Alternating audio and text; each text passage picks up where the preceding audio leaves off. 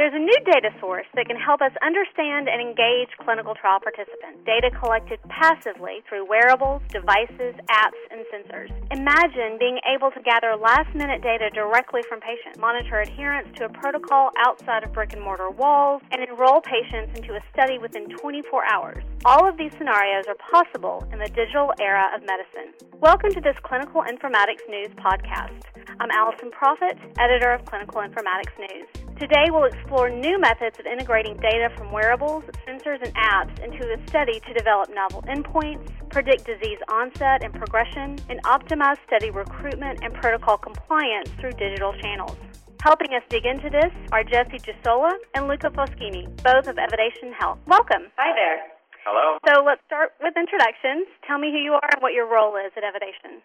So my name is Jessie Juusola. I have a PhD in industrial engineering with a focus on health policy modeling. Prior to Evidation, I had worked in healthcare consulting as well as diagnostics, and now at Evidation, I lead our health outcomes research team. At Evidation, what we're really doing is focusing on quantifying health outcomes through digital means and really the intersection of behavioral data with health outcomes data. We have a study platform where we run digital studies, and it's really kind of about that direct connection to the study participant and the individual and all the different data types that you can gather and the new ways you can view patients and the new things you can learn about them via digital means. And we'll kind of get into more of that throughout the course of this podcast. Thank you. This is Luca. I'm a co-founder and chief data scientist of Evidation at Evidation that take care of anything that has to do with data. So data collection, the studies that Jesse was mentioning, what is the device, the app, the data source really that we want to target for measuring a specific outcome. That is something that my team works together with Jesse's team and our pharmaceutical clients to define what source we should look at. Once the data is collected, it needs to be cleaned and normalized, and at that point it's ready for inferences. So we're trying to understand understand for these new data streams that comes from what Allah has defined the Internet of Things to understand if there are changes in health outcomes that are measurable. So changes that relate to degrees, uh, disease status and progression. So we take care of doing those analysis. In the spare time, like Jesse was mentioning, we try also to publish a lot of the research that we do, and specifically we've published work on infrastructure to collect data from Internet of Things devices and apps at scale, and in general research about behavioral psychology to increase uptake and compliance on studies, and in general research about the national field of digital epidemiology. So, how do you run health outcome studies using data from wearables and sensors and apps? We run our studies mainly purely virtually. Sometimes they're a bit hybrid where it would start out with an in-person interaction, either at a clinic site or sometimes at some other sort of facility site, or we've done home visits in the past, et cetera. But really the crux of it is the virtual participation of the participants. We have a study platform where we can screen, consent, enroll people purely electronically. We then can collect data through lots of different means, some digital, some non digital, and Luca can speak more to that. But really, it's about bringing the clinical trial into the tech age. And so it's no longer that you only can participate in studies via this clinic site and it's these academic centers that are doing all this research. It's really making research a lot more accessible. And the types of data that we are collecting become a much broader set and much more rich data sets. We have a platform called Achievement where anyone can kind of go sign up and participate in their health outcomes and wellness. And as part of that, one of the opportunities people get is to participate in studies. So our study platform is kind of built on top of this consumer community that anyone can participate in and then have the option as well to then be in a study. Luca, do you want to speak more to the data types? Definitely. So, like Jesse was mentioning, the new data that we're collecting is really just meant to complement what already has been done and used in medicine for centuries. The only problem with data collected before the internet, before connected devices, is that it was very sporadic. So, people would have an option to give a data point only when they had an interaction with point of care, and that will be maybe there will be between weeks between any two consecutive interactions. Now, with connected devices and apps, we have the chance to really have a continuous feed of data down to the second or even sub-second resolution. And that allows us to make inferences about trends and changes much more quickly and accurately than we could do before. So you recently announced a large-scale pain study. Can you tell me a little bit more about that? Absolutely. So that's our Discover project, which stands for Digital Signals in Chronic Pain. And what we're doing is purely virtual study targeting enrollment of about 10,000 people, both people who suffer from chronic pain and those who don't. We are collecting various types of data from them, but really with the end goal being able to develop some digital signals for things like chronic pain severity, flare-ups potentially of pain quality of life, etc. So this will be an observational study that people can enroll in, and there'll be kind of different ways that they'll participate in the study. There'll be some surveys. Different subgroups will be asked to participate in some different procedures as well, such as voice collection. Everyone will be contributing sleep and activity data from trackers and wearables that they're using. And really, so we'll be tracking these people over the course of a year, collecting some self-reported data as well, and then really kind of bringing this rich research data set out of it. So you said this project's going to go over the course of a year. Where does it stand now? Where are you in the enrollment process? Now we just recently launched this.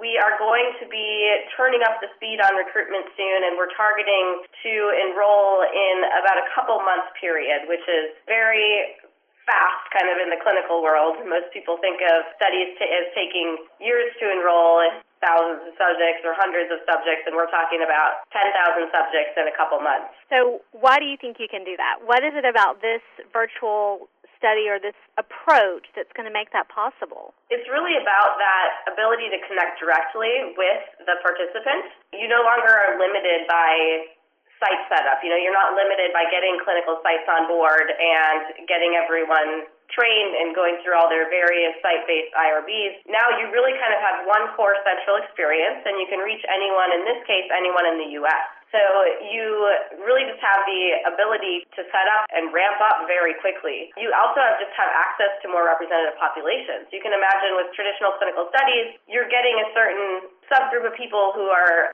in a clinic setting who see the types of physicians who are running research, et cetera. Here, everyone's online. Pretty much everyone these days has mobile access, has a smartphone or has a computer or something. And so we can access really any of those people. And so it really allows you to recruit very quickly and recruit very representative populations. So my second, how are you going to do this question? You listed a ton of data that you plan on collecting from a bunch of different sources and Luca said down to the second data collection, which is just going to give you an incredible volume. How are you going to manage that? Yeah, this is one of the challenges. And the good thing about Evidation is that we're a tech company that's helping help and improving clinical processes. So really big data and automatic decision making that comes from AI permeates everything we do.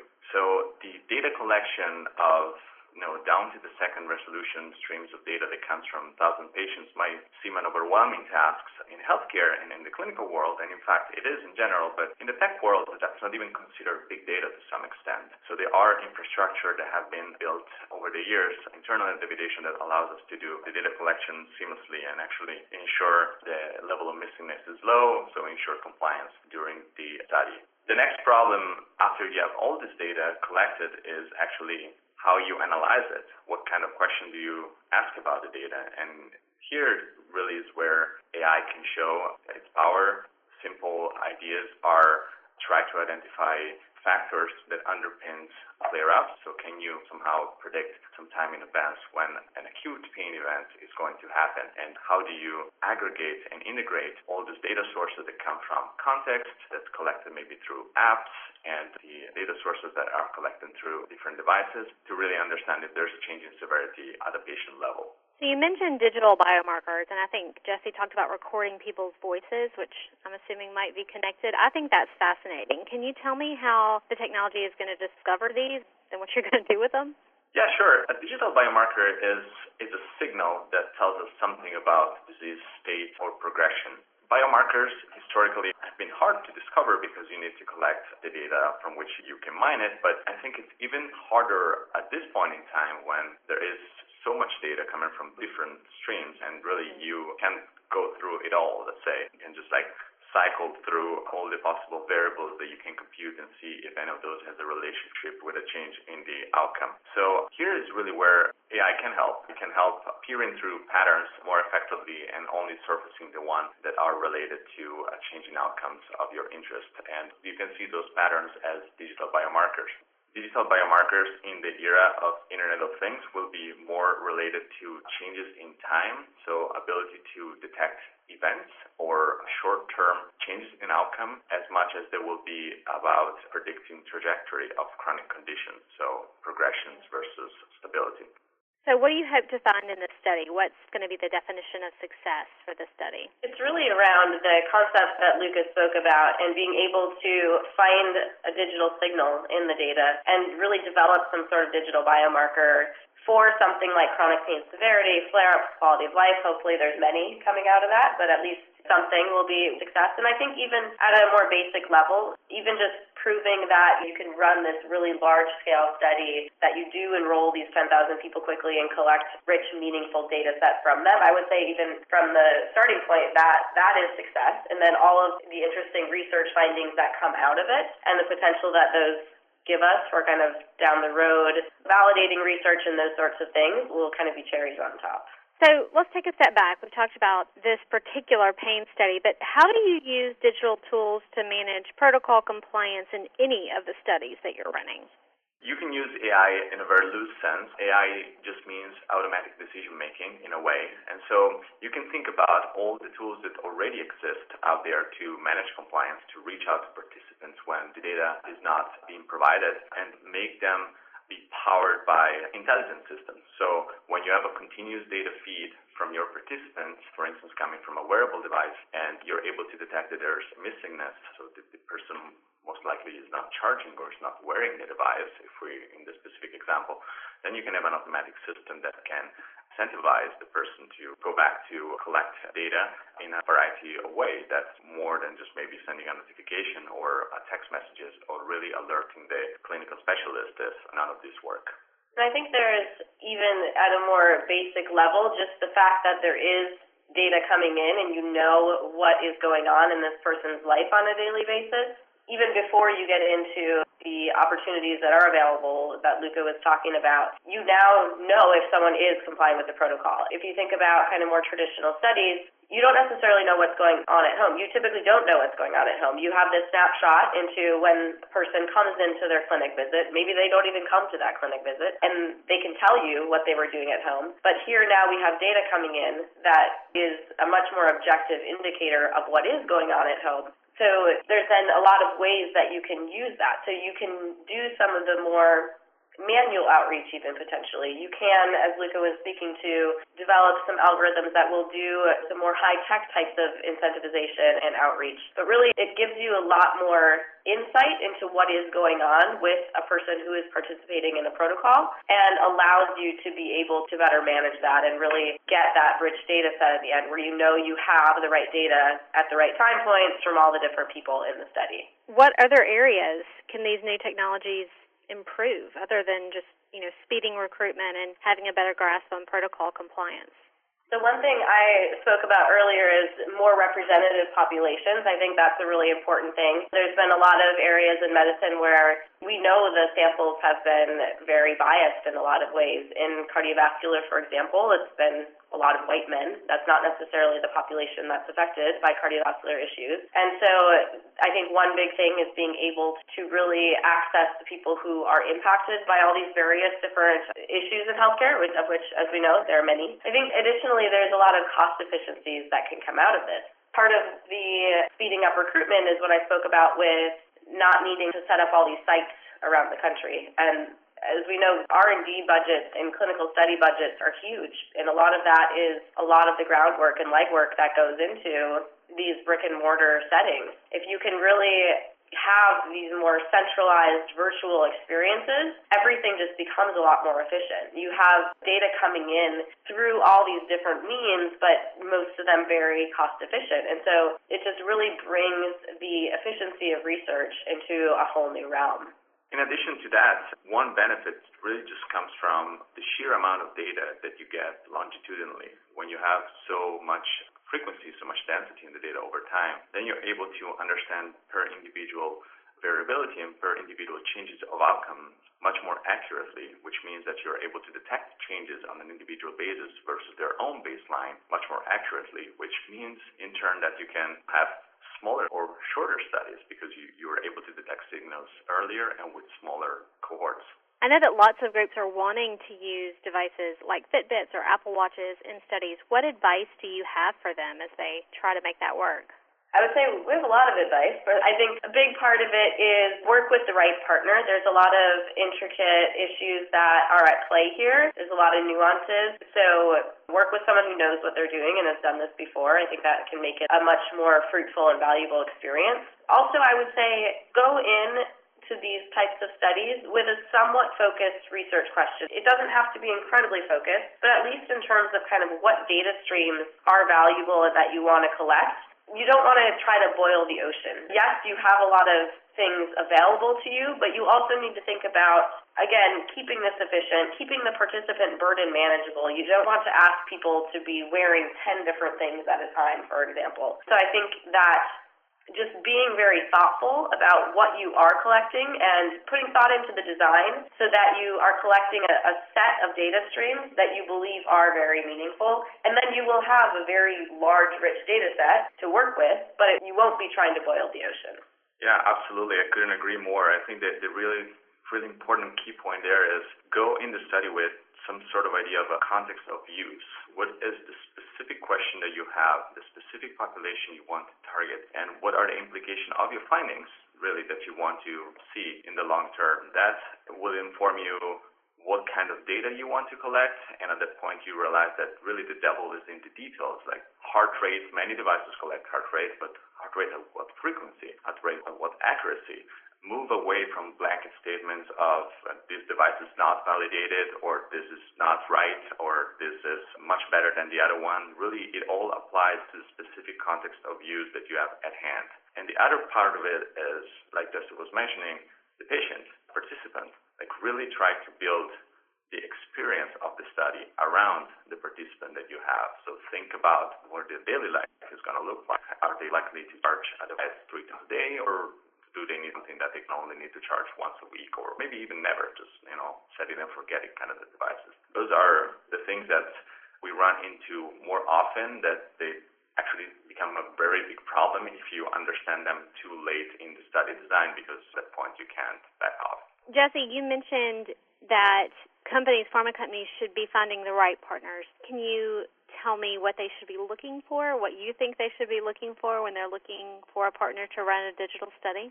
Yeah, absolutely. So I think that when we're looking at studies, you need to be running these in the right way. There are research best practices that you want to make sure are followed. So I don't think it's any partner that can do this. You want to work with a partner who's really credible, who does robust research and is doing this in the right way. In in large part, based on the participant experience, that they're designing it with that in view, that they are following best research practices, et cetera. And also, you know, someone who's able to look at it from the viewpoint of let's really crystallize the question you're trying to ask and put that context around it and understand all the different variables at play. You know, again, I think that a lot of people are very excited about digital health right now, as they should be, and a lot of people think, oh, I could just go put a Fitbit on anyone. But the reality is there's a lot of different factors at play. Some of those which Luca has touched on, some of those just being the infrastructure that's really necessary to run a study well. You need to get the right data from the right people at the right time in order to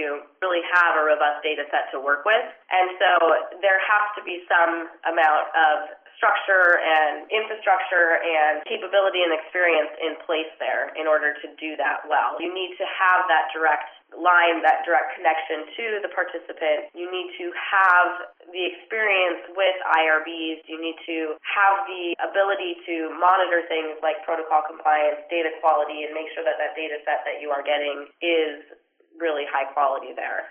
Yeah, I think the, hardest part is really to find a partner that understands both pieces of the equation, the tech piece and the clinical piece. And in the specific case of real world studies where really the device that you're going to use, the apps that you're going to use are going to be given to participants that will, will be outside your view and your control, the two parts are really intimately entangled. So people that do the clinical part and run the study they might have to deal with you know, malfunctioning devices and might have to understand something about the API behind the device. At the same time, the people that do the technology and the data analysis really need to understand, again, what we were mentioning before, what are the daily routines of the participants and how those interact with the, the clinical practice of the study itself. So it's really hard to outsource one of the two. You can be a clinical person and then outsource the tech, and you can be a tech person and outsource the clinical clinical. And I might be biased here, but I think that at Evidation, we really have started to, like the inception of Evidation has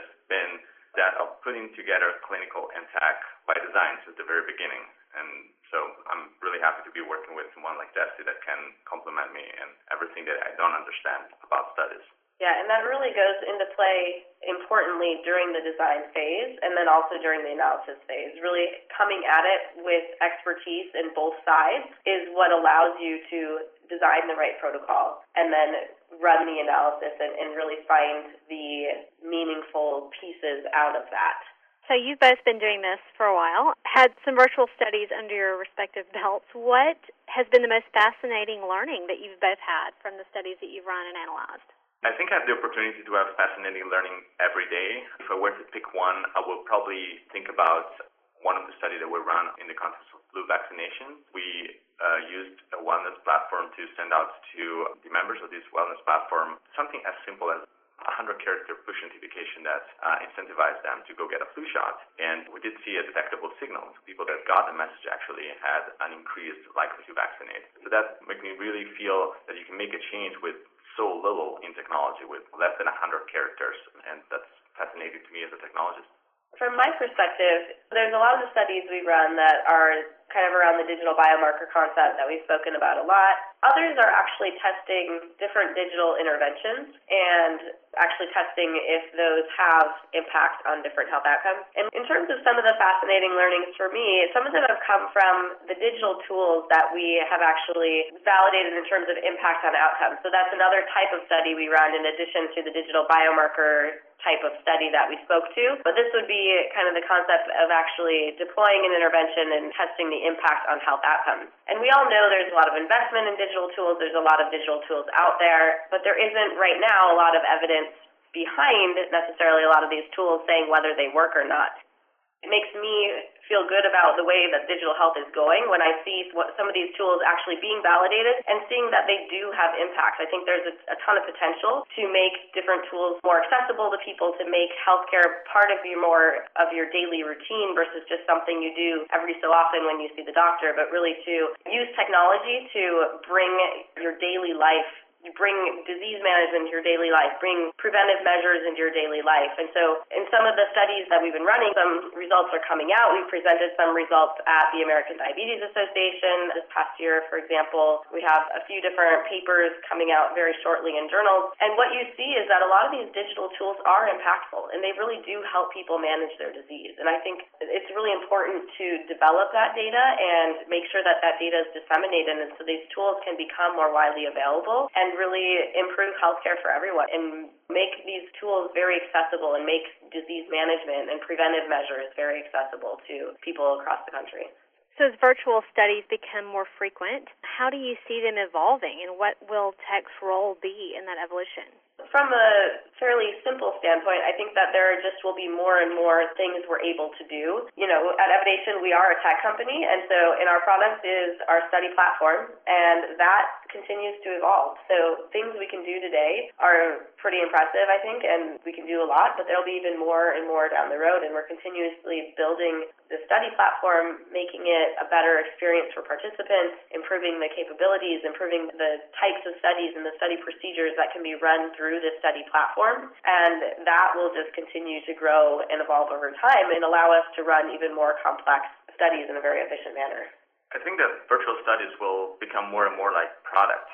they'll become like an experience that really takes the participant for possibly what is a very long time. If you think about some of the longest longitudinal studies, some of them, like the Framingham study, goes for, for a lifetime, right? So at that point, you start having problems of that are very similar to what people in technology have when they're building a product. You need to be engaging your participants. You need to make sure that they don't drop off your study. So I think there would be a component of more product people coming into the design of study and almost orthogonal dimension. I also think that we're going to see more of fast iteration during the study, especially interventional ones. If you come from technology and you want to test whether an intervention such like an ad works, uh, you do A-B testing or you do even more refined strategy in which you adapt the size of the arms as you go. Uh, of course, this is not as easy to do in the clinical world for safety and scientific reasons, but there is still an opportunity to push the envelope there, and I think we'll see more of this